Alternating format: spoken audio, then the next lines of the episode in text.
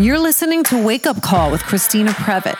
I'm the CEO and co owner of New Jersey Divorce Solutions, a law firm located in Edison, New Jersey. I've been practicing exclusively divorce and family law for the past 16 years. Everyone has a story. I interview them. Wake Up Call is an opportunity for you to hear inspiring stories from people who are making hard decisions, overcoming their fears, and living their most authentic life. This is a special episode of the hashtag FemSquire series, where I interview women attorneys and law firm owners about their career path and their experience as an entrepreneur, including why they became a lawyer, how their practice has evolved, their biggest challenges and successes as both attorneys and business owners, and their vision for the future. They share their philosophies about business and life.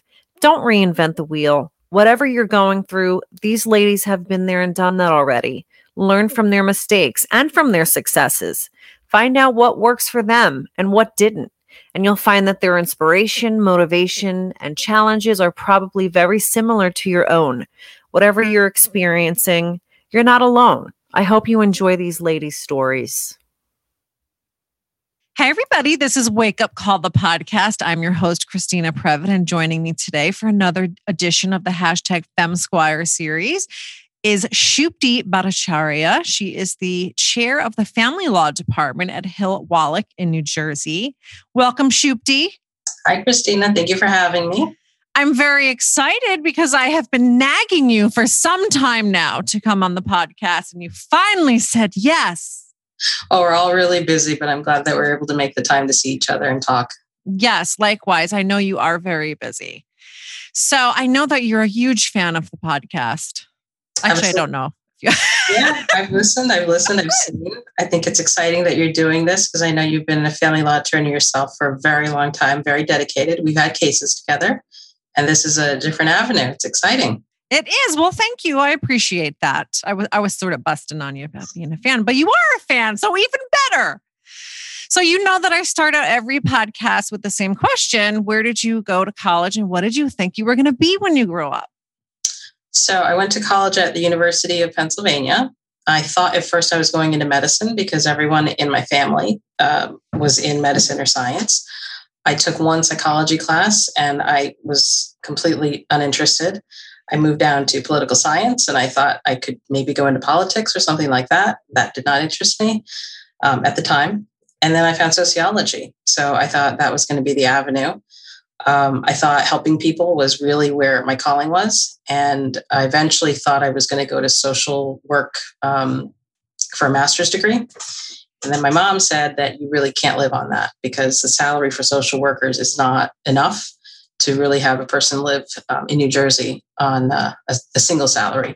And her goal in life was to always make me and my three sisters be able to live independently. She wanted us to all get married like a traditional Indian daughter should but she was very practical because my parents unfortunately um, grew up very poor in India after both of their parents had passed away early in their youth. And so she was always about independent woman, be independent, live independently. You never know what will happen in life. She'd always say, even if your father, or I'm sorry, your um, spouse were to pass, because she'd say you can rely on your spouse, um, you have to sustain yourself. So law school became the recommended course. And that's how I ended up going to law school. So you listened to your mom. Yeah, mom was very wise. Yeah, it sounds like. Yeah, I know that you were very close to your mom and you lost your mom recently. And um, yeah. I'm really sorry about that because she sounds really cool. I wish I could have interviewed her. Yeah. And she loved to talk to people. She would always say, I'm so shy. I don't know what to say. My English isn't good. And she was fluent, 100% fluent. But you'd get her talking about anything related to women's rights, really, and related to um, independence. And she could just go on and on. And the wisdom I would hear from her giving to my friends, I was like, I didn't get that piece of information. But um, she was she really knew what she was talking about. And, you know, supporting yourself as a woman and um, knowing that friends, family, and everyone will be there, but not necessarily at the times that you need. So having that within yourself is really, really important. So I get it from her. Well, that's sort of how you find out who your friends are, right? Is 100%. You know, There's a lot of Facebook memes going around. Something about, you know, be be careful, pay attention to who's clapping when you're successful. it's not always the people that you would think would be clapping, right? Yeah, a lot of people are missing sometimes. Yeah. Um, but uh, your mom sounds like she was really progressive for for the time and place that she lived. I think she was. She was very silent in her um, communications with my dad and the actual South Asian community. But I think in her heart, she was progressive. She wanted to be um, college educated, but she grew up at a time when her father passed when she was in her early teens. Her mom had a sixth grade education, and her brother was the one they were going to invest in. It was he's going to college, he can get a job. It was the 1950s, and girls didn't get um, educations because where were you going to work, even if you got that? So she ended up working at a transistor radio factory for Philips. Um, this is just past World War II. Uh, England had been uh, colonizing India for 400 years, I guess, at that point, 1947, colonial India ended. So people talk about like World War II. My family's experience was India, World War II, where the British um, were ruling. Japan bombing India was a question. It wasn't about Europe from my family's background. But she would talk about how her grandmother was in disbelief when she talked about some friend of hers that was an engineer. And she was like, Girls aren't engineers. That's not possible. What do you mean? And I was laughing and she said, I know, like my own grandmother didn't believe that. And look, your sister is a physicist, your other's a doctor, you're a lawyer, your other's an epidemiologist. Like her desire to have us be the opposite of what she thought was possible was really, really amazing to me, frankly, because she wasn't allowed to do it, literally not allowed to go to school. She also was a great singer. And um, she wanted to get a radio contract when she was a teenager, but her mother wouldn't allow that either because of the um, I don't know how to say it nicely. There was, I guess, a lot of sexism and danger for women because if you were in music, you would have to leave the home and travel, and there was no male to travel with her. So she would go off and, and be taken advantage of. And that was the assumption, whether it's true or not. Um, so the music industry would have taken away her virtue, for lack of a better way of putting it. And her mother said, absolutely not. So she never had the career that she wanted in anything, really. Oh, well, who knows what she would have become if she had been able to pursue all those opportunities. She had a great voice, absolutely great voice. She was a great singer. So she had a great, um, a great singer, great cook. She had a lot of artistic skills. Did, did you, that. did you, I was just about to ask you if you inherited the singing. No, I like dancing. So music is in my heart, but I cannot sing. I can draw stick figures that are lopsided. it's just not good. well, you have your own special skills and talents, Supti. so somewhere, yeah. So did is she recorded anywhere singing? I don't think so. Maybe oh. there's a set tape somewhere, but I don't think so. In my mind, I've got it recorded. I used to listen to her singing while she was cooking. It was my time with her because she was so busy. That's how I learned to cook. I would sit on the ki- the kitchen counter and just watch her cook because she wasn't. She's one of those a little of this and a pinch of that. There was no recipes. So I learned to cook by watching and then listening to her sing, or in the morning when she would pray. She prayed in the morning and in the evening. And during that time, I would listen to her a lot. So, are you first generation? Yeah. Yeah. My parents were both born in India. My dad um, left for Germany, where he got his PhD in the 50s. And then they were engaged in India um, by, well, his parents were gone by the time he was 10. So he had met my grandmother, my mom's mom. They were engaged before he left. And then when she passed, he sent for her. And then she got a job at Philips in Germany and came over, literally flew over, married him the next day. Like they were not together at all because you don't do that. So 1961, she went over to Germany. They moved to England, San Francisco, went back to um, India. And then communism was coming up in India at that time. And they thought that my dad was a CIA agent because they had money. There were a couple of car bombs that they attempted to kill him, which obviously wow. I live that way. Um, so after a couple of those things happening, they moved back to the United States, where my dad was uh, trained in veterinary medicine, and he had been at Creighton University in Omaha before they actually left between San Francisco and going to India, um, because it's cattle country. So veterinary medicine. Um, so he moved back there with the family, and that's where I was born. So how did you end up here? Um, he was with a company that they were doing sex selection research. So if you want a boy, you can have one. If you want a girl, you can have one. And the company was here in New Jersey. There was one in Nashville, Tennessee that was recruiting him as well. And uh, he and my mom told the story of how um, they had dinner, everything was agreed upon. And then at the very end, they were like, well, you know, we're not going to have dinner with you because we don't do that. You know, you're brown and we're white and we can't do that. This is 1981. And he said, well, I'm not bringing my four girls here if that's the case. And my parents had suffered a lot of prejudice over time.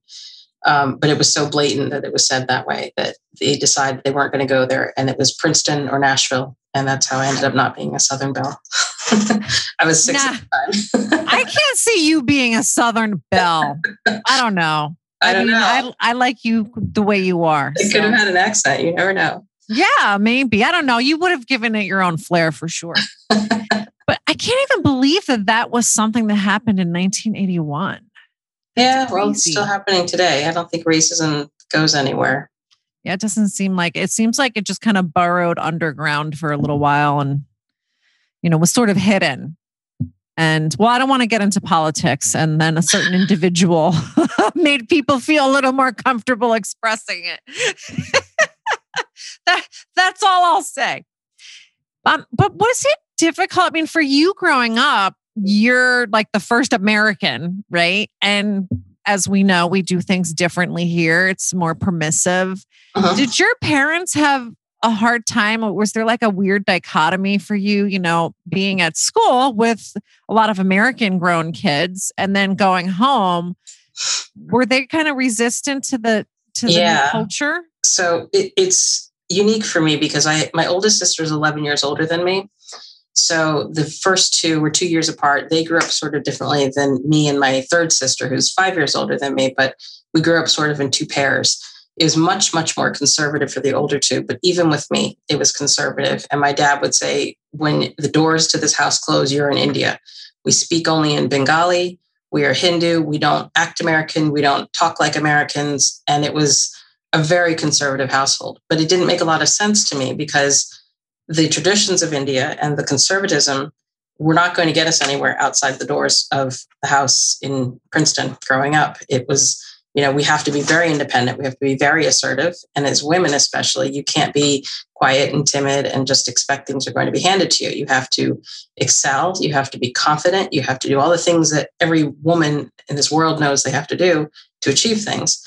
So I listened, I was respectful, but I kind of ignored it to the extent that um, my sisters listened and they didn't play sports, for example. They didn't really do student government. They didn't do a lot of the things that I said, I'm going to do this because I have to do this. And that means not coming home right after school at 3.15. I'm going to play sports. So I just bring the, you know, physical form that you have to fill out before you do sports and said, mom, you need to sign this and then drive me to the doctor because preseason starts in August. And she just did it. And maybe it was because my parents were older uh, my dad was 50 when I was born. My mom was 38. So they were three kids down. They just were tired of saying no, I guess. Um, but I was able to get that kind of uh, duality going where I was much more very conservative Indian, very Americanized than my sisters. My sisters were like, How did you get okay to play sports? And I was like, I gave her the form. I, I don't know. I yeah, I was going to say, were they jealous? Like, it's not fair. We didn't get to do that. Why does shoot? Well, I think that's most households anyway, when there's another kid that's a lot younger. Yeah, yeah. They a lot they were kind of like, well, you're the baby, that's why. But I also was the one that stayed with my parents. Like they all went off to college, lived in different cities, traveled the world um, I never did that. I wanted to go abroad during college to London. There is a, a specific program at the um, uh, SOAS, South Asian School of Oriental and Asian Studies. That's what it was um, in London. And one of my majors was South Asian Studies. And I wanted to see the library there because it's the largest collection of South Asian literature outside of South Asia. The second largest was at the University of Pennsylvania. So I was like, this is awesome. I want to go. And my mother wouldn't let me because she said, Your father has heart problems. You're the only one that's close by. My sisters were in New York City and California. And I thought, well, a trip from London to Jersey and California to Jersey is the same. And my New York City sister is there. But the reliance that she had on me at that point was so strong that she was afraid. But I was like, look, guys, I'm sacrificing stuff. So I got to play sports, but I got to stay with mom and dad. You got to travel over the world. So the things that you do, I think, when you're from um, an immigrant family where the family reliance is so the parent reliance on children is so deep and the, the sense of duty is so deep that um, i still have not been to london i will do it one day but yeah, I was I, just going to ask you if, if you ever got to see the library.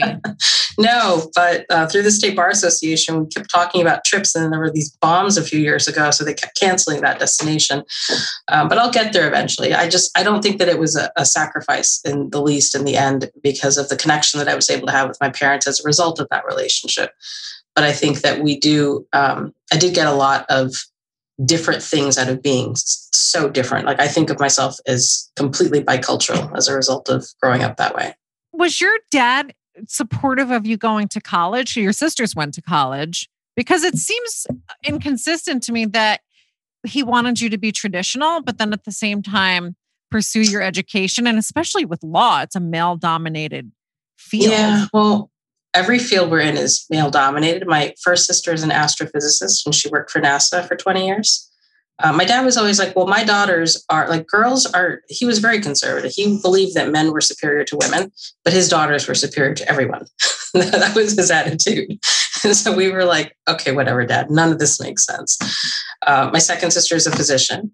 My third is an epidemiologist. We all have graduate degrees. I'm the least educated, actually. I, I tell all my sisters, like, you guys are the most educated. I have a bachelor's degree and three years of graduate. That's it. They all have multiple masters, PhDs, MDs. Um, but my dad didn't see it that way, like that we were inferior because we were his kids. So there doesn't was an make exception for you. Yeah, yeah. And for me, being a lawyer was um, disturbing to him because he did not like lawyers. He had a lot of legal trouble in the US. I think part of it was he was very um, he had his own way of doing things in life and he wanted to succeed on his terms. Um, stubbornness is a good word for my dad. And so he had legal trouble with contracts and the science that he wanted to um, produce and, and the research he wanted to do. And so whenever lawyers would come into play, he would have trouble and he thought it was always them, whether it was them or not. You know, then there was also the racial factor that often happened. My father was very dark skinned and he just would always encounter a lot of stuff he was often called the N word. He was dealt with just very badly. I mean, we were living in places like Omaha, Nebraska. So there was not a lot of racial diversity, and no one knew what Hinduism was. People didn't know what Indians were. Um, so he didn't like the idea of me being a lawyer because he thought lawyers are liars. and, well, he's not the only one. So I don't know if we can blame that on his culture. Yeah. So I, I grew up sort of, you know, I my purpose was always to help people. I wanted to be a lawyer because I thought it was a greater platform than social work. And I, listening to my mom and thinking about it and meeting people that were doing this work, um, I realized it's a greater platform from which I can help people. And then my first mentor in college in an internship um, helped me with that. And she helped me see that it was a public interest um, law firm in Philadelphia that I was amazed at how many people we were helping. It's mostly family law, landlord tenant stuff. But the the faces of people that would light up when you would get them not evicted or fix their water problem in their apartment. And i would just look at them like well we just filled out some forms. We i would learn the process help them with the forms. And i was a college student but it amazed me the power of a little bit of knowledge helping people that had no access what it could do. And so yeah. And the gratitude that's always nice when there's gratitude. Yes. I mean, speaking as divorce lawyers, we don't always get gratitude, even though we understand that we're helping people because we understand the context yeah. of divorce and, you know, the court system. And people don't really always understand that because uh-huh. they don't uh-huh. do that for a living. So sometimes there's not gratitude. There's not a recognition that things could have been worse. Yeah. I think people are in the worst part of their lives when they come to us. And at the end sometimes they recognize and a lot of times i'll hear from clients later or even at the end you probably remember when you're actively practicing at the end they're they're smiling their faces are bright and they remember the first conversation you have with them where it feels terrible now you can't see the light at the end of the tunnel but give it a few months you'll be a different person you will feel the sense of freedom we're going to get you there that's why we're doing this together um, true. that end image that I create for them in the beginning. It, that's why I want to help them through it. And they're like, You're full of nonsense. I don't believe you. It's never going to happen. You don't know my spouse. This is the hardest case you've ever seen. My spouse is the craziest narcissist you've ever met. And you know, you have to let them work through those feelings, get them a therapist as well, so they can really work it out at a copay hourly rate versus our hourly rates. Yes. Um, yes, I agree 100% with everything you just said. There you go. Yeah. It's so 20 years of doing this. So when your mom said, and you still look so young, I don't know how you do that. Well, thank you. So when your mom said law, were you thinking like, really, mom, I don't want to do that? Or were you enthusiastic about it? You know, honestly, I heard so much trash talk about lawyers from my parents. I thought, are you serious? I'm allowed to do that? Because they would also make fun of me when I would argue with them. I argued all the time as a kid, and it was a negative concept. So I thought, now you're giving me permission to do the thing I'm not allowed to do. I'm, I'm allowed to be that. I was so curious about it. Um, and we had a family friend that had been um, the neighbors I babysat for forever were both attorneys. So I asked them about it. I did my research. I talked to this, I got an internship with this law firm. And it was like an opening for me and something that I thought was really cool. I wanted to trailblaze. And I was nervous because no one in my family had done this. And I didn't really know who to find. But then I realized I can find people in my community. You know, the neighbor that I did the babysitting for, this person I got an internship with. Um, I went to career services in my college and asked them to find you know, was there any other avenue I could go to? They told me go to the law school on campus and see if there's someone. Penn Law is not really interested in talking to an undergrad like me who wasn't really looking to go to Penn Law because my grades in LSAT wasn't really high enough to do that. Um, but it was, you know, it was an exciting time for me as time has progressed. I've just found ways to find other mentors. I wish I had more in-house mentors like in my family and in my circle but i've built that circle up and with that support, it's been a really exciting time. I, I joke with people that I don't really have a lot of friends that are lawyers, but then I think I do actually. Professional, I have a lot like you. I've got friends that are lawyers, but we don't kind of act like lawyers, like in the traditional way. Like people probably say, You're not a lawyer. They don't think you're a lawyer because you don't act like a lawyer, whatever that means. Boring and stuffy. Yeah, yeah, that and and snobby and arrogant and pushy. And those are not the characteristics that I ever want to convey to anyone. And I don't like those characteristics in my colleagues. So the circle that I've learned from, none of those people are like that. Um, from the State Bar Association, those are the main people that I've really gotten the most incredible guidance from. And those that I admire from there, they're not at all like that. I would, they, you would never think that they're lawyers if you were to see them out and about. And sometimes you can kind of tag a lawyer. You see them out you see them somewhere like in the bar or something, you're like, oh, they must be a lawyer, an accountant, a doctor. And then you ask and you find out and think, right, I get 10 points. I figured it out. I always find the cops. Maybe you want to find the cops. I don't know. You know like, you're looking for them. Yeah, that it's the haircut, I guess. I don't know. or the uniform. Or the yeah. Haircut, yeah. Um, so could your mom have gone to college as an adult? I mean, was that something she wanted to do? So that's a dichotomy, um, the dynamic of my parents' marriage. She wanted to. She started taking some community college classes, and my dad just didn't want it because he's like, women don't go to college. My daughters do, but you don't. And it was an actual thing between the two of them. So she took some classes. She wanted to. Um, she took basic like typing classes, like really basic stuff to get herself just a better job. Um, she took some training because she worked for the state health department in like um, medical coding or something like that. He didn't even like that. He was a very, very conservative person, which I only come came to learn more about after he passed about um, 13 years ago. After he passed, she would tell me this stuff, and family friends would tell me this stuff.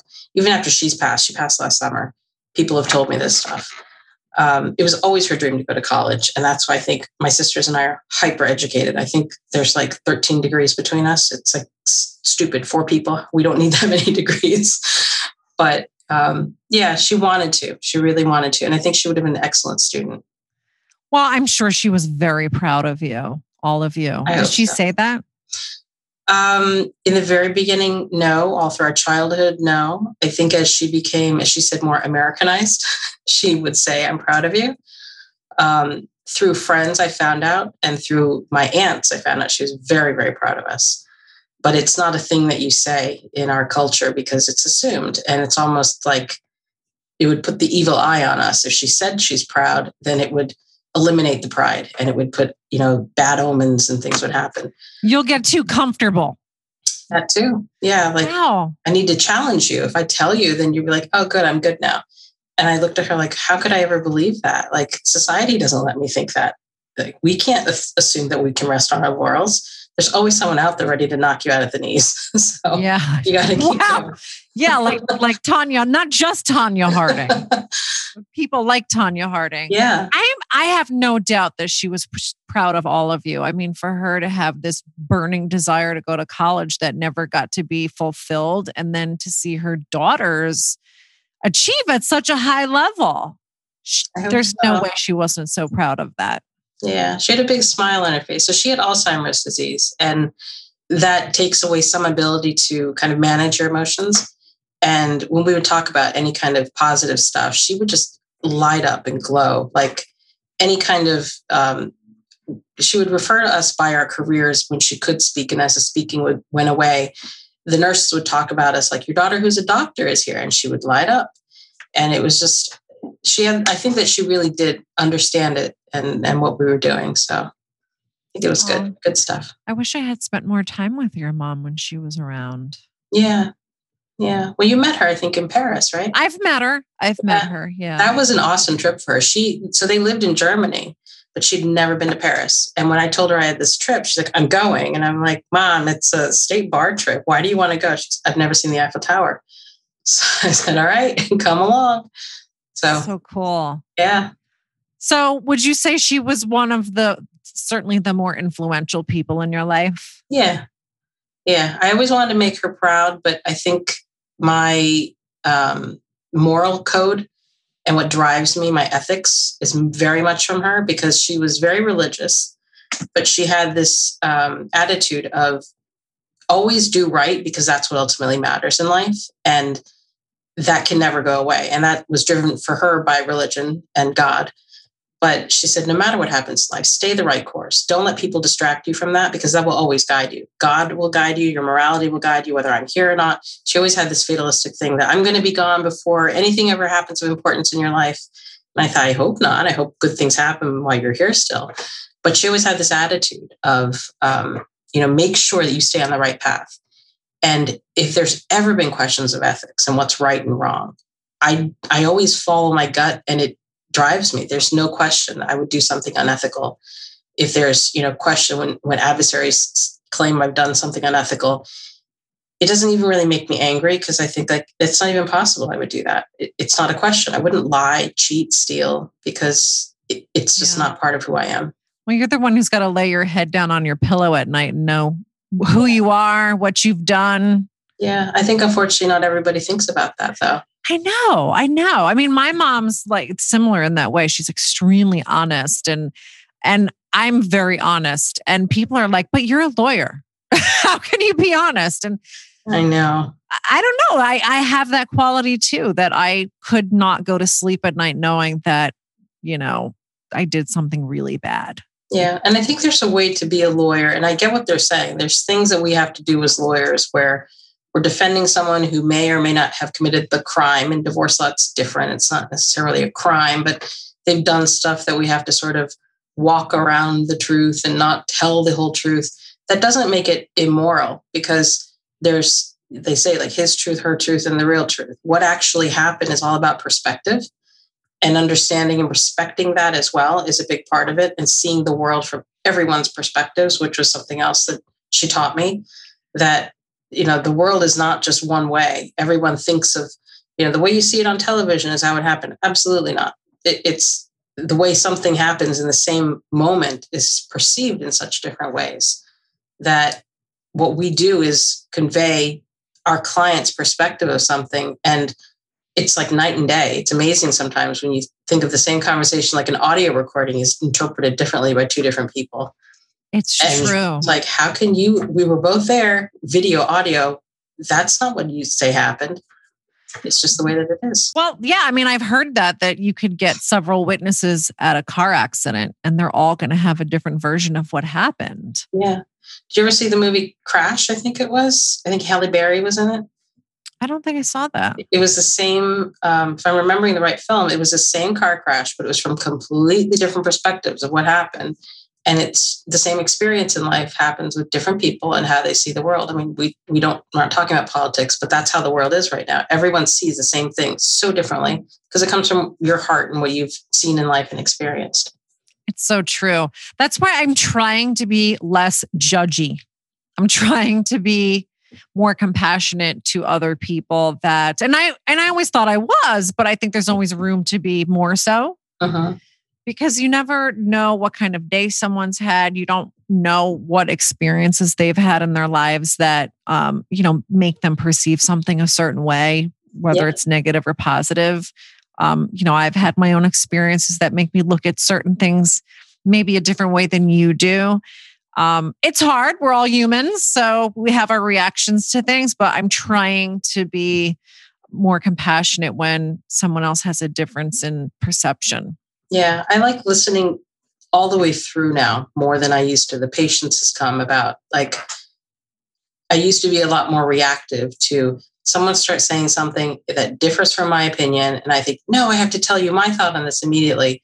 But if you listen to the whole statement or thought process, I'll learn from what they're saying. And I still may disagree, but it helps you to figure out what they're talking about and then share experiences and maybe walk away still disagreeing but hearing what other people have to say teaches so much about life experience it teaches me about myself and what i'm going through and i think it creates a lot more growth within people relationships communities that we need a lot more of i think it's made me a better lawyer to be able to do that to be able to hear different perspectives differently now and be less judgy because Yeah.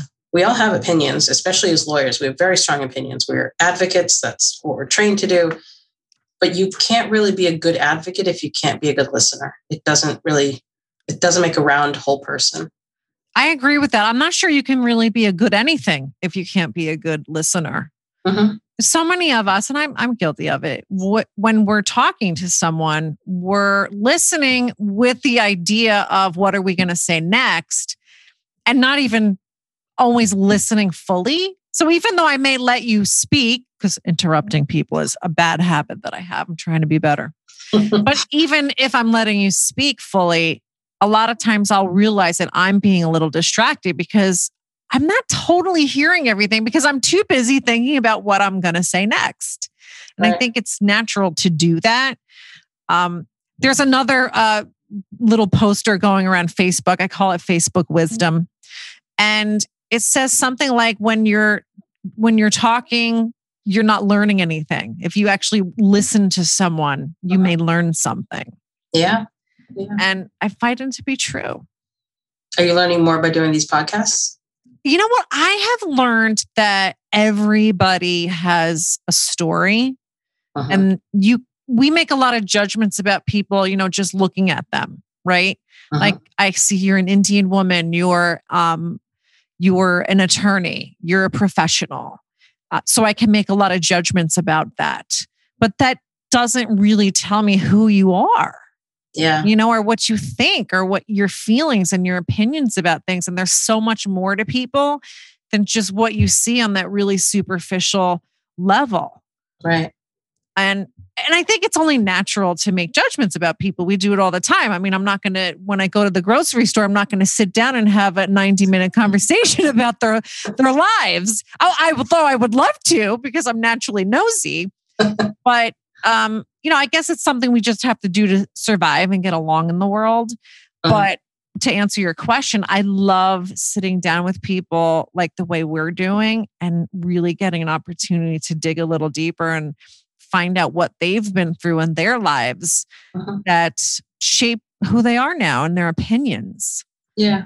Yeah. I think it helps to actually interact with people when you know a little about their background because it tells you where they come from, what makes them, well, you may never understand what makes them tick, but getting where people come from, I think helps to explain a bit of their background, their life experiences, um, especially in the competitive world of being attorneys, because somehow we absorb our clients' woes and the adversarial nature gets worse and worse unless you become friends. And joining any bar association began because I had heard from mentors that you should always be able to go out and have lunch in the middle of a trial with the person on the other side of the table because that's how you're going to get through this. Your clients are going to come and go, but you're going to be part of this association forever. And there shouldn't be this kind of competitive, angry fighting. You're all part of the same purpose, which is justice for society. And those that mock that or or don't believe in that, I just don't understand. Like, isn't that what we're supposed to be here for? Helping people with justice. That's what I think lawyers are supposed to be doing. I totally agree with you. And I think that the more effective attorneys do that. Mm-hmm. I, I think, especially with family law, I mean, like you said earlier, a person going through a divorce is going through really a traumatic experience. Yeah, it's a death of marriage. It is. And I've often said jokingly, but I really believe it, that people who are getting a divorce are probably grieving more than someone at a funeral because the dynamic is different. The, the person that you're in this situation with isn't dead. Yeah. They're, they're moving on with life without you. Yeah. And that's a different kind of hurt, a different kind of pain.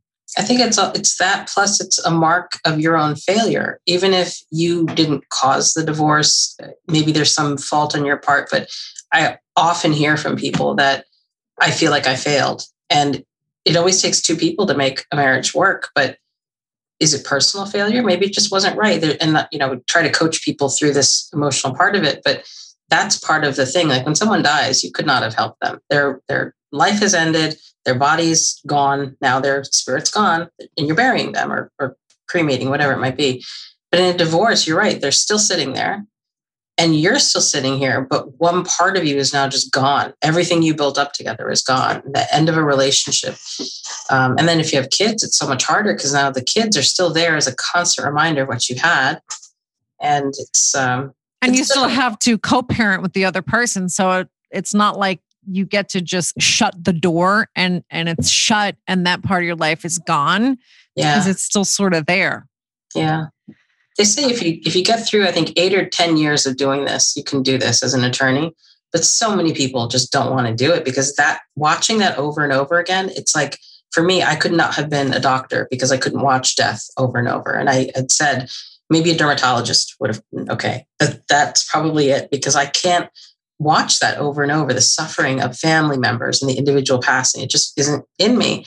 And then my doctor friends are like, I could not watch divorce over and over, that people are horrible to each other. They're how how do you do that? And I I don't really know where that comes from. But that strength is I don't see just that part of their suffering. It's I want to get you past the suffering. That's the hurdle I'm trying to get them over. And the the feeling I have knowing that that's happening, watching that transformation, helping people is really what makes it feel so, I guess, able to get through those days where it's like, if one more person yells at me and I have to say, I understand you're upset.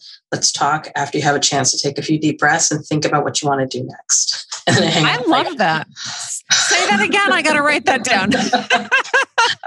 I have. I say it every day, all the time. But yeah, it, it's uh, it's not easy stuff that we do. Well, I've been practicing technically 17 years. I can't even believe that went by so fast. I don't remember exactly when I started to really become disillusioned with it and, you know, experiencing the burnout that a lot of family law attorneys experience. Yeah. But I had to withdraw from practice. I, which I did slowly over time, and now I practice very little. And I, as you know, I manage the firm. But you know, I, I think for me, the burnout was all the super charged emotion. Uh-huh. and you know negative emotion. You know people um, really coming from a place of fear but their reaction to that is to try to hurt the other person. Yeah. And they really have to come to the realization themselves like what we're talking about is is how they their lives can be better they can move on they will move on and they will be okay. I mean i think that's really what they're concerned about but they can't see it at the time no, they're blinded. So while they're in that place, it's not a fun place to be and not for any of us. No. it's unhealthy, really. Yes. And I think that the mental health being unhealthy causes the physical lack of health. And I've tried to like learn from clients what they do to get through it and then tell other clients about it. I try to make them understand through sharing the stories of clients that this is what other people have done. Maybe it will help you. Um, and I think for the most part, it's worked. I know there's always going to be some people that almost thrive in misery and they don't know how to function outside of it. So no matter what you say, it's almost like don't take away my my you know comfort blanket of misery. I have to keep it. I'm like Linus with that blanket. Like don't take it from me, or I don't know how to function. I'm used to being abused and being unhappy, even if I inflict it upon myself, because this takes away that thing. It's my freedom. But the clients that cry at the divorce hearing, when that's your moment of, okay, I'm free from this pain that I've been going through for months and months, versus you should be maybe not smiling. It's not a happy day necessarily. There are those that celebrate and like run out of the courtroom happy, screaming.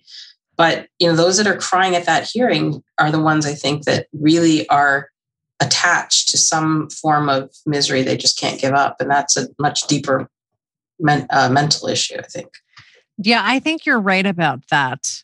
I, there's there's people too that will hang on to a death of a person. Yeah. Decades. Yeah. As, as though it just happened. And it's kind of similar. They they can't let go of the grief. Uh-huh. So what do you say to people when they get divorced, when you go to the uncontested hearing? What do you say? And the reason I'm asking is because when I was a young attorney, I used to say congratulations. but just because I didn't know what to say, but then I realized, you know, that doesn't seem like the right thing to say. You mean after the the judge says, Yeah, you know, rubber stamps that judgment of divorce. I think it depends on the client. I do try to say congratulations, but I do it with like a hand on their shoulder as a comfort and a hand on the document. And it, it, it really depends on the client. But for the most part, I actually do say congratulations that you're done with this. Yeah. Congratulations that you finished and you survived this or something like that. Um, I had a friend recently who did his own divorce, would not get help from me because I don't really know what and why, but um, he would talk about it occasionally, ask my opinion, and I'd say, if we talk about this, we're going to end up arguing because you don't like my advice because he wanted to do it his way. But at the end, when he finished, I said, Well, congratulations, you're done. And he was really upset about that. And he said, This isn't something to be happy about. And I said, Okay, I mean, congratulations, you're done because Yeah. this has been a grueling process. I know you didn't want your marriage to be over. So I think you have to be sensitive to that fact, and every client is different. Some people are genuinely excited. Like I've had clients that have like plans for a flight to the Caribbean the next day. They are so elated, they are done, they're going to go on vacation. Um, the clients that change their names are like, where do I go next? Where's the Social Security office? I'm going to get a new passport. Um, but yeah, I think the sensitivity to individuals is what you got to look at.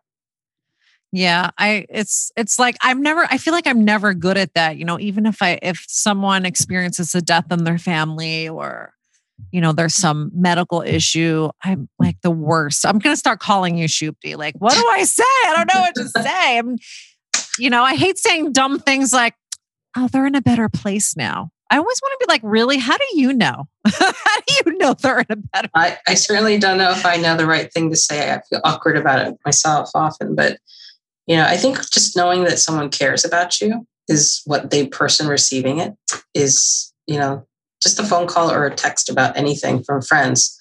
When like when my mom was um, getting sicker and sicker, like she got coronavirus last year, and then everything got worse, and then she passed.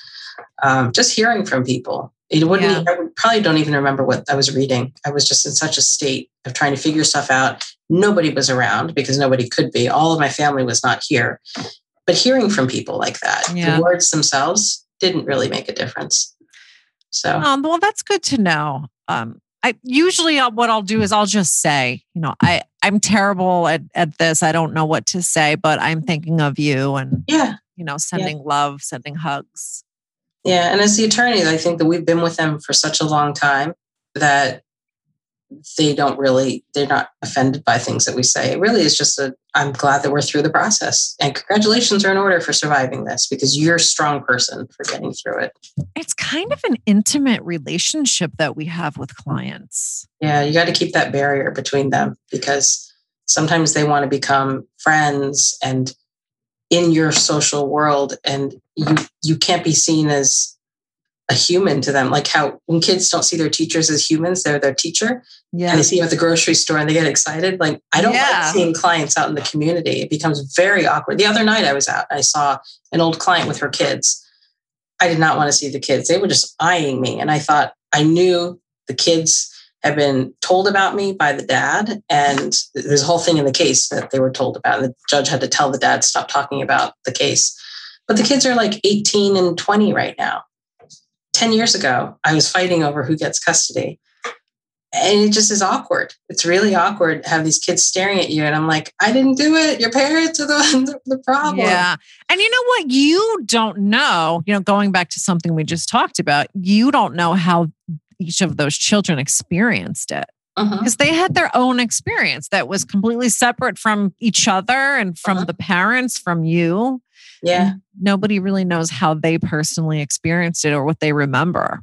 Yeah. Yeah. I mean, they weren't terribly young. They were, I guess, like 11 and 13 or 10 and 12 or something. But they just, the whole night after she came over to say hi, she said, I want you to meet my kids. And I thought, well, I guess they're old enough. It's not a big deal. But they kept looking over all night. I wanted to move my table, but you know. Maybe they were th- in awe of you, Supti. You don't know. Maybe that was it.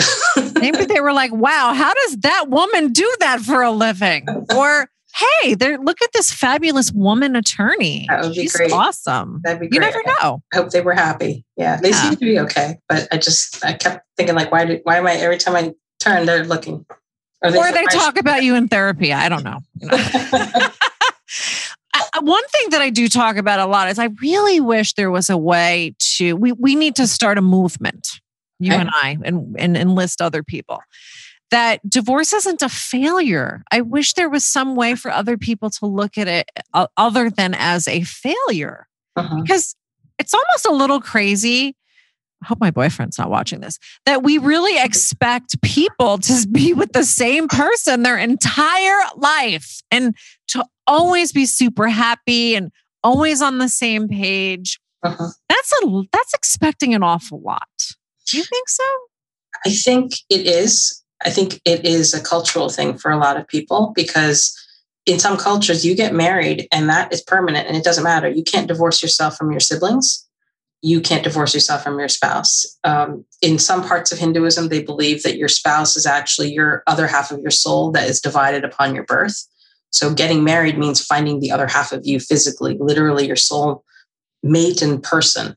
So, getting divorced means to cut off your arm or something.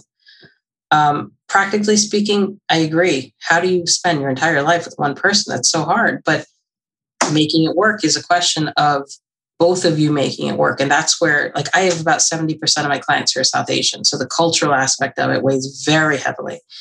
And why do they stay so long? Why do they put up with the nonsense, whether it's men or women? Because the plethora of things that happen to make a divorce happen, as you know, like we could talk for hours about the weird things that we've heard, the common things that we've heard.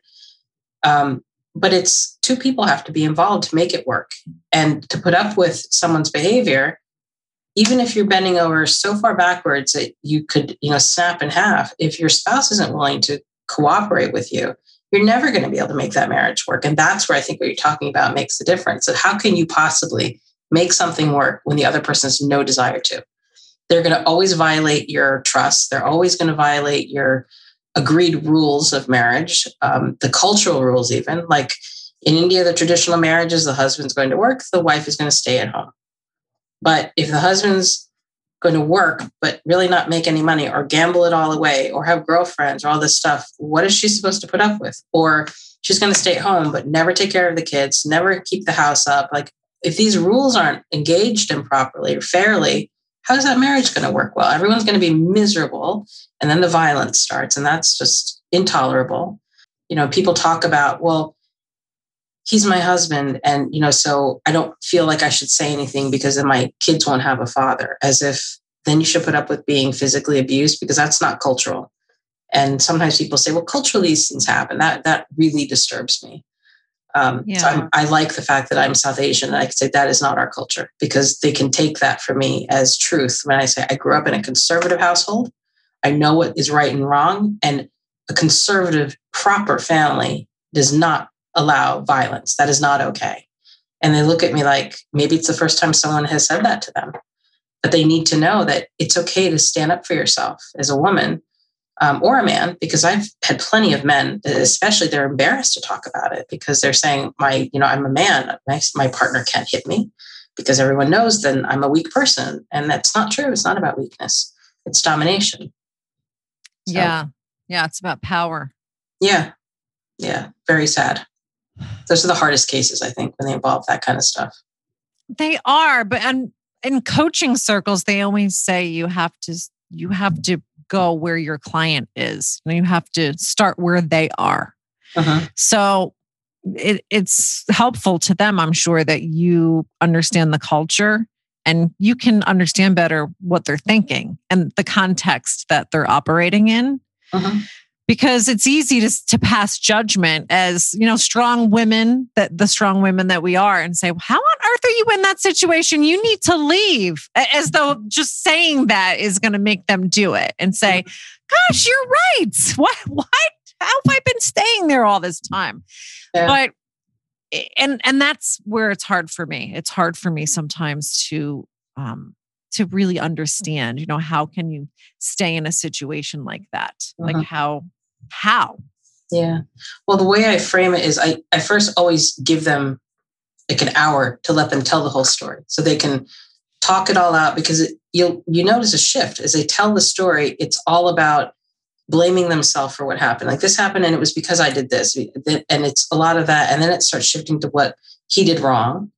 And then it becomes well I'm kind of helpless. There's no point in any of this because it's just the way the culture is. And I'm expected to because the kids, the kids, the kids, the kids. And then yeah. it's, well, what if the kids were to see two happy parents and separately? Like, what happens when he's at work and you're at home and the kids are just with you? Are they happy? What if that was like that every day? And I, you know, that's how I generally get them there instead of you need to just leave. Because if they start seeing slowly what it would be like living in separate households, what if your husband traveled all the time and he was never home? What would it be like? And their face lights up like, oh, that'd be so great. Like, okay, so what if he traveled to like another house every day and he lived there every day? And the kids got to see him, but then the two of you don't fight anymore. Oh, well, I can't afford that. What if I could help you with that? And then it, it, you know, the possibilities are just so many lies are told to them about the possibilities. Like, you try to divorce me, I won't give you any money. You're not getting alimony. I'm taking the kids. All of that stuff is tremendous to give them. And I love the way you pose it as a question. Yeah. Rather than saying, well, I can make sure that you have money, or, you know, I can do this or I can do that, because it lets, I think it lets their mind start working and thinking, well, I don't know, what if she could do that? Yeah, I think it's about empowering people because if you're told to do something, we're strong people. I, I don't like being told to do stuff. I like being asked to do stuff and then wondering. And even like fr- from childhood, like, you know, when you want a child to do something, it's okay, do you want to go to bed now or in five minutes? They're going to bed, but they get a choice of now or five minutes. If you're helping people along with that kind of suggestive talk, I think it makes them figure out the answer, but they're thinking that it's their own thought process that gets them there. So they made that decision but you fed it to them. It's, you know, like leading testimony and that kind of stuff, where you, you told them the answer to the question, but they've got to get comfortable with it. Like you can't get a drug addict, right, to get themselves help unless they want it. It's mm. the same thing because for the, the fact that they've gotten to us to the point that they want to get help, that they're in an attorney's office means they're pretty ready, but they don't know all the options that are available. And you're, you know, disabusing them of all these lies they've probably been told by who knows how many people. And then there's the family element of um, of many cultures and many people of you don't want to be a divorced person. There's the stigma of that. You're not going to have the money. The family won't support you. Um, where do you think you'll live? How are you going to survive on your own? Um, and you know the idea that there's a whole community of other divorced people that are not only there for each other but they're just happy like, what if you got to sit at home every night and just read a book quietly without screaming and yelling and all that stuff? And they look at me like, what? Every other weekend, if your spouse takes the kids, you could come home and read a book, take a bath. You don't have to cook for anybody. And they're like, oh, like they they've never even thought about it as an option. Well, you're sort of giving them permission because uh, we always talk about that in my office. How a lot of times I feel like people, when they come in for a consultation, it's almost like they're looking for permission from somebody. Like Mhm. it's okay for you to get a divorce. It's It's okay if you're not happy in this relationship anymore and you want to end it. Yeah. Well, they need to hear that sometimes. Like, am I unique? Like we joke kind of like mine is the worst. You've never seen a worse spouse. They sometimes want to know that. Like, is this normal? What I'm dealing with, is it normal? And sometimes you just got to tell them no. Sometimes it is rare what you see that, that comes through the door. But yeah, permission is a big thing that we don't give ourselves in most things in life. And we need some friend, which is what we become, to tell them like it's okay to make this decision because you don't you deserve better. You have permission to have what you want. We're, whatever that is, you know, as long as you're not hurting anybody. And this applies to a lot of things, like you said, other areas of life. Like a, if you're at a job you hate, or if you're living someplace you hate, you know, maybe you have the desire to move and be somewhere else. I think so many of us, not just in a divorce context, deny ourselves those things. Yeah, absolutely. We should So- all to be happy. Yeah. Can't we all just get along? Supti, are you denying yourself anything? I am. I think the pandemic has denied a lot of people a lot of things. And um, like one thing I always did was to check my happiness level by traveling every year, not just for work, because I'm lucky that my work and the conferences allow me to travel to great places. But every year, once a year, I will take a trip by myself to the Caribbean for five or six days. And I just float in the water. No one's around. My phone is in the safe. Like, and it recharges me every year and it helps me to figure out am i in the right place? And every year it tells me yes and it, i come back recharged everything is better.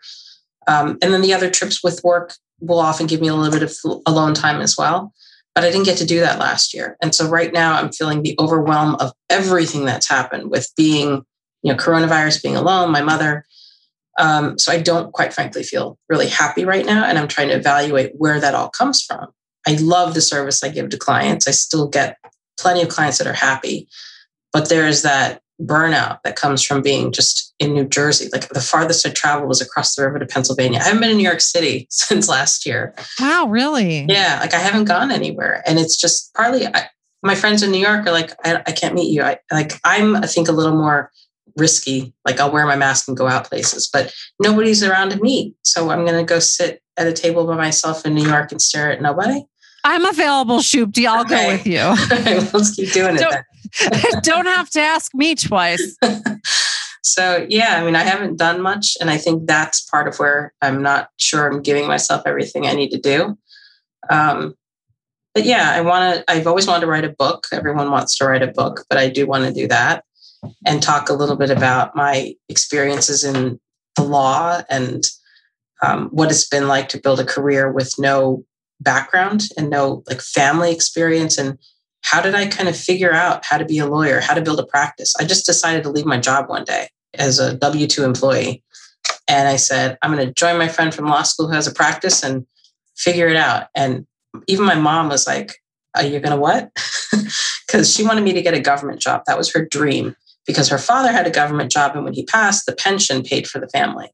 So she always said, Government job, you get pension, you get health insurance, do this. And I was like, I don't want to be a prosecutor because I don't want to put people in jail. Don't want to be a public defender because I don't. I don't want to be in the AG's office. I just don't want to do this. Well, your So- mom was very concerned about security. I mean, and even though she was encouraging you to be a go getter, Mhm. she p- part of that was because she wanted you to be secure and Yeah. not dependent on anybody. She's very unhappy that I didn't get married. And she's like, You don't have that security.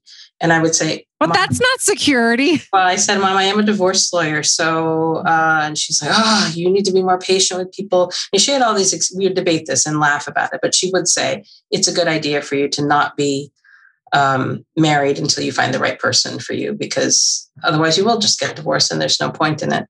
Um, but security was very important to her because I think for every person it is. And she had experienced so much insecurity in life from her childhood that she wanted that for all of her kids. So two of us are married, two of us aren't. So she had a 50 50 shot of getting it right. And it worked out pretty well. Did she get some grandkids? Five. Okay, good. So Yeah. Good. She's all right. You don't need all that pressure on you. No, no, it's fine. She was fine with it. So let's talk a little bit about what you just said that you want to include in your book is this um, career path that you were on. Uh-huh. So you left law school. Did you have an idea? You know, was there like a dream job that you wanted when you were in law school? So, at the very end of law school, I was working at the city of Newark, and the corporation counsel for the city was um, elevated to the bench. And at her swearing in, I it was the first time I'd ever seen a non-white male as a judge. She's African American, and I thought for the first time, like I could be a judge, and it hadn't occurred to me as a career path. I thought corporate America, public service, like being a lawyer, doing something, serving clients, and it was the first time I ever thought about it. And then I thought, okay, I first got to get through finals. I got to pass the bar. I got to get a job. Um, but seeing her was the first time I thought that could be something I would love to do. And the idea that expanded platform of service was where the idea came from. I clerked for her after I finished law school. And that was kind of my path that I always thought I would go to. But getting to that point, you've got to do so much more stuff along the way. So it, it was always in the back of my mind. Over time, I thought that's where I ultimately would like to be. And I still think that's where I'd like to end up eventually. Along the way, I think getting all kinds of experience has been um, really critical and developing myself as a lawyer so that I can see what it's like to be in that part of the courtroom for when eventually, hopefully, I can get to the bench and serve in that sense. So then tell me about when you were at a firm and you were just like, I'm out of here. I don't know if it happened that way, but tell me how it happened. Um, I was only there for four years, but I wasn't getting the experience in courtrooms that I wanted. I didn't have a lot of client development support um, it wasn't a place that I felt like I was really thriving. And I knew I had a lot of passion in me to do more, and I just didn't know what to do with it. It was just like um, frenetic energy that I didn't know what to do with. And then I met um, a friend from law school, a remet because we were we had been apart, I guess, five years, and he I ran into him in court, and um, on one of my like eight court appearances. And he said, You know, I've got this practice. I have a big book of business. Why don't you join me? And I thought, this is an opportunity. And it was, I talked briefly with my mom about it. She was hesitant. She didn't want to not encourage me, but she was like, you need to really be sure you can pay all your bills because that's a big thing. And is this going to re- develop into something? And um, I just had a sense that I could make it into something if I really worked hard. Because if the clients are there and you do the work, it's a one to one ratio, it seemed like. I now know it's much bigger than that to run your own law firm. Um, I worked with him for a year and then he was up in Newark. I grew up in Mercer County. I wanted to be back here. So after getting that experience working for him and then becoming his partner, I said, let me just open my own firm because I now have learned how to do it. I got very active in the state bar and then I just opened my own firm for 10 years, um, built a really solid book of business. And then I decided to join my current firm because it became so large that I really needed a much bigger support staff and a bigger environment with other attorneys that I could just go down the hall to refer stuff to. Like I had a client that needed uh, IP assistance because there was an asset that was IP related. I needed a couple of pieces of real estate sold. So I could just have all my partners help me on the same case versus calling other people. So that's how I ended up here. So when you had that job at the law firm for four years, was that right out of your clerkship? Mm-hmm. Okay. So you practiced law for four years and then went out on your own, essentially. Yeah. So that's not really a long time. No, it was pretty scary. It was, very scary. That's really ballsy. Yeah, I was I was 31. How come you didn't think, well, maybe I should just go work for another firm? But but it sounds like you did work for this other guy in in a certain capacity. Well, I, I was his associate for about three or four months. And then he I was ma- helping to manage stuff because things weren't going the way they needed to. And that was part of why he needed help. And then I asked him, what if we were partners? Because I'm already helping with the books and the this and the that. And he was like, yeah, that would help because I really don't want to do all this stuff. So we became partners. Um, okay. So when you jumped ship at firm number one, I was thinking you left to go start your own firm, but at least you had like sort of like a little safety net kind of. Yeah, because I didn't know that I wanted to have my own firm. I wanted to, um, I, I didn't realize I had such an entrepreneurial spirit at that point. I knew that I wanted to do more and I wanted to learn more because my courtroom time really wasn't where it needed to be. And he had so many files that, of course, he handed me the, the ones that were on fire. I didn't know it, but you learn with trial by fire. So I'd go into, you know, every case with, and I learned everything. I learned civil, I learned criminal, immigration, family. I did everything. And then I finally backed away and said, I'm, I'm going to do family, which is what I really had been doing. I was a commercial litigator when I started at my first firm. And then I became a family law attorney within a few months when I brought in a family law case. So I thought that I was going to go commercial litigation because that was sort of what you do. I was a paralegal in New York City after college, thinking I'd try that route. I did internships during law school. Like I wanted to see everything before I decided family was it for me. And then I fell into it.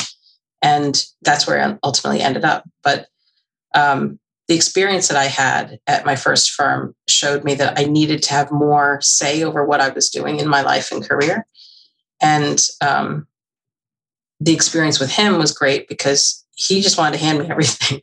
And I was like, yes, but it's a little bit too messy for me to just stay here and do everything. And it's an hour away from where I live. So um, your home life is really important. And I wanted to be closer to my parents and closer to just having the ability to not drive an hour up the turnpike every day. Well, now that uh, this through this whole pandemic experience, I started working from home like a lot of other people, and I had been commuting 40 minutes one way. And I really hated it, but it just seemed you know, like that's what you do. That's what people do, right? Especially living in New Jersey. People commute to work. That's just how it is. Uh-huh. And then when we went remote, I was like, I'm never doing that again. There is no yeah. reason yeah. to drive 40 minutes or an hour to work. Yeah. Like here I am telling you, I will never do that again. If you ever find it I'm doing that, slap me. okay. I'll keep that in mind. you have my permission. Not too hard though. so I can absolutely relate to that. Um, and you know, I think obviously business has changed a lot. And I think a lot of the changes we're experiencing will be will be permanent. They'll well, be I, I, will tell you, I got to go to court, like actual court, the courthouse last week. It was so much fun. I I was a me. I'm like, I'm a nerdy lawyer. I was so excited to be there. I had to go read a DCPP report. And just being in the building and seeing the old sheriff's officers, I was like, I'm so happy to be here. And I realized this is an extension of my office, but this is what makes me happy. This service, and this is like the performance. Like people rehearse and rehearse for a play. The night of the performance is what they find the most exhilarating. Just being there and then seeing the different sheriff's officers, the judge, being in the courtroom. You know, I was there like three hours reading these reports, and the sheriff's officers like practically falling asleep. But being in that courtroom made me feel something again. So I think every day driving into work is one thing, but being in a courthouse, I think also helps litigants to feel a certain sense of seriousness about their case and um, settling cases, especially like they're talking about not having anything be but anything but remote until like a trial. And I think that might be like super scary for clients too, because the first time you're there, like for us, you walk in a courthouse and we're happy to be there. It's fine, not a big deal. Um, but for them, it it might not go over so well if they're not there before.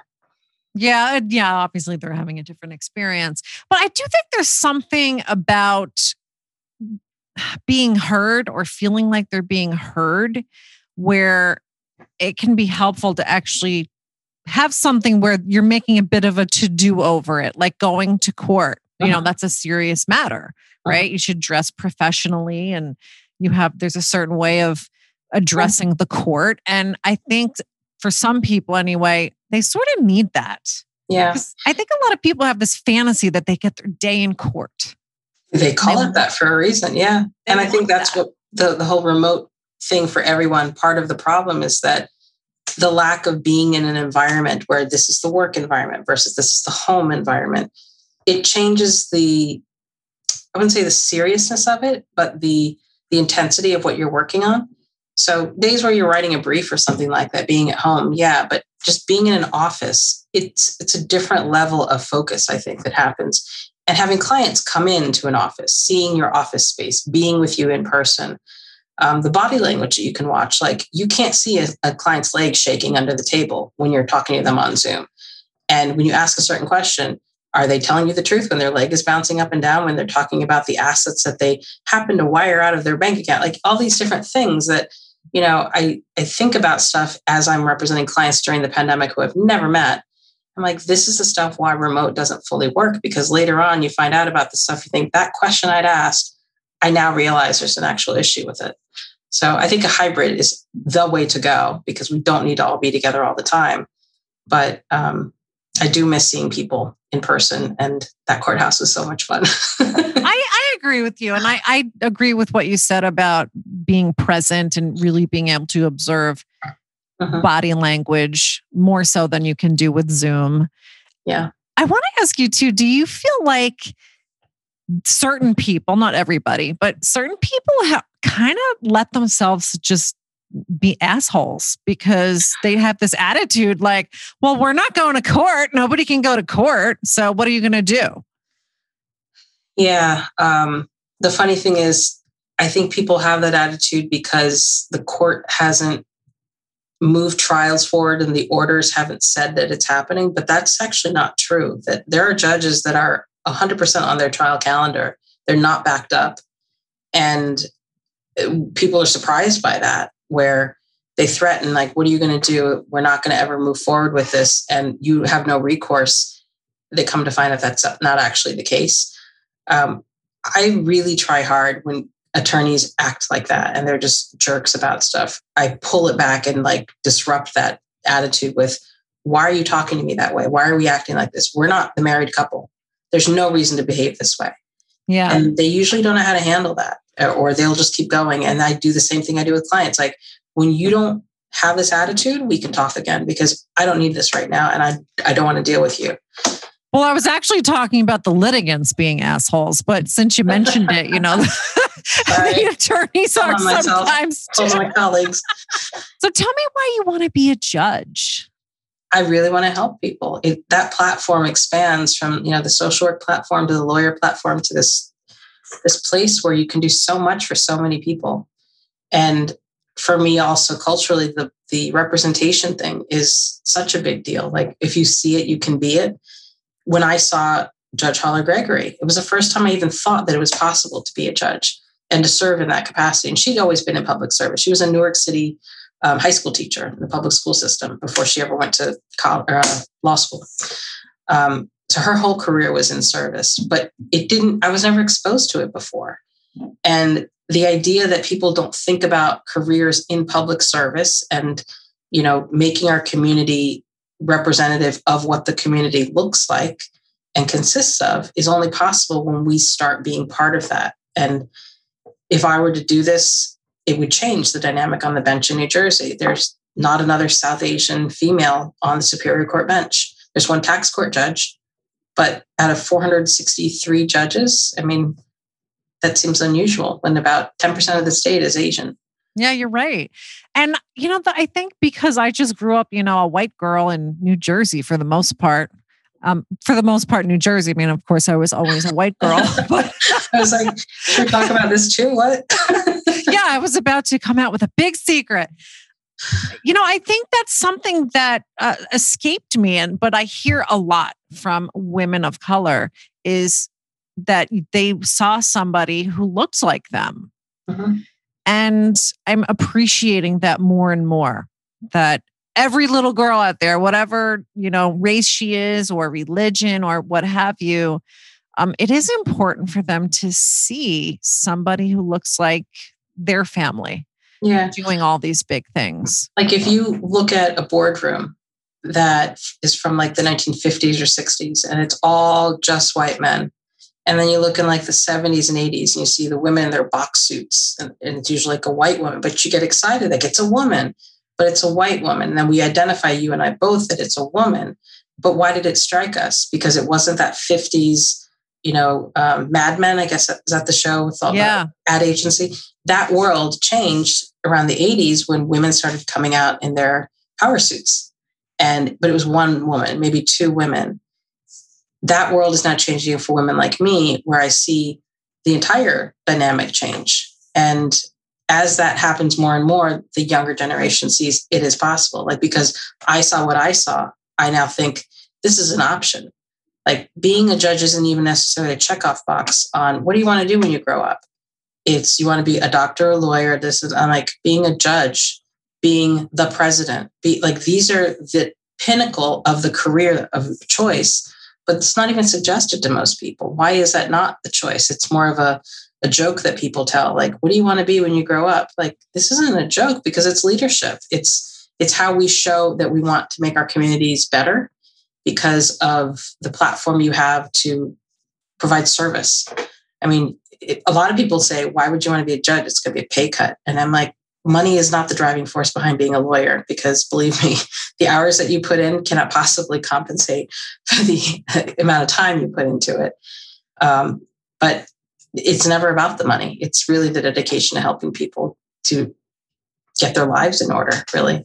You'll be such an asset in family because you've been doing it. Because we know that there are a lot of judges that sit in family that never practice. And that that's not necessarily what makes them effective, but it definitely helps. I hope so. Yeah. I mean, I could land there and just start working without the need for extra, extra training. Obviously, I don't know how to be a judge, but um, the background information, like knowing what certain acronyms mean and how the process works. Criminal, I, I did some of it long ago, but I'd be like, huh? So we'll see what happens. Well, I hope if you have any juicy trials that you will alert me so that I can come and watch. well, first I have to get through a process that's very long and get nominated by the governor. There's a lot of stuff that's still ahead of me. I, we're not there yet, but it's yes. still my dream, and I hope I get there. Well, thank you for uh, you know pointing that out. But I have no doubt, Supti, it's going to happen. We're going to manifest with words. You're right. We'll manifest. It will happen for me. Thank you for reminding me. yeah. So I like to wrap up each interview with a Proust questionnaire And you've probably seen me do it with other people, but it's basically just a series of quick questions intended to have quick answers to reveal something about your character. Oh, no. what would you be doing if you weren't a lawyer? I would love to be a dancer. Like a stripper? No. a performance art, like, I don't know, not ballet, some kind of modern dance. I don't know, just dance. Did you do that as a kid? No, no, I wanted to. There were just uh, monetary restrictions. Traditional Indian dance is what I wanted to learn. But um, dance, like physical expression, I love that stuff. I dance in my house every night, like to music. It's, it's never too late, Supti. It might be a little late. we'll no. See. We'll see. It's never too late. But yeah. I interviewed two femsquires that do still do tap as yeah. adults they still take tap lessons and i think they even have you know performance events mm. too and so i will say dance is kind of like the passion but i think a chef would be the other thing i would that, that might be more practical because i actually do cook but okay. that would be the other thing i would do and I have a restaurant well, i like to eat so anytime you want to cook i'm happy to come over and help all right okay if you won a hundred million dollars money is no longer an issue. You don't have to worry about whatever job you're going to have because it has to pay the bills. What would you do? Um, after paying off the debts of all the close friends and family that I have, I would open a charity that would have some kind of service to um, poor communities that uplifted with education and housing and food, which are the basic needs I think everybody needs. I have to give a lot more thought and structure and, and lots of spreadsheets to figure it out more detail. But that's what I would do with the money. Oh, I like that. Maybe you could still find a way to do that. Maybe. Or help someone do that. I'll call Bill Gates. He's got there's there's money. a few other billionaires around you could ask too. If you were writing life's instruction manual, what would be the first rule? Be kind. Yeah. Even when you're out on the road and someone just cut you off and you want to flip them the bird. Go ahead. Get to the accident before me. Go ahead. Block the accident. Yeah. I'm yes. trying to be kinder. I don't always succeed, but I'm trying. Mm-hmm. What would you tell your 20 year old self? Be more patient.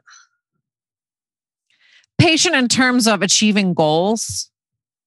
I think with everything in life, I was always, I, I still need this more. I'm, I'm in a rush to get everything done. I'm in a rush to judging myself, in a rush to judging situations. If you just take a deep breath, the clarity of everything is really faster to come to you. Yeah, we're so easy to pass judgment on ourselves. I mean, we're we're criticizing ourselves for being judgy with other people, but we do it to ourselves too. Mhm. Yeah. Yeah. We got a lot to work on here. What is your idea of perfect happiness?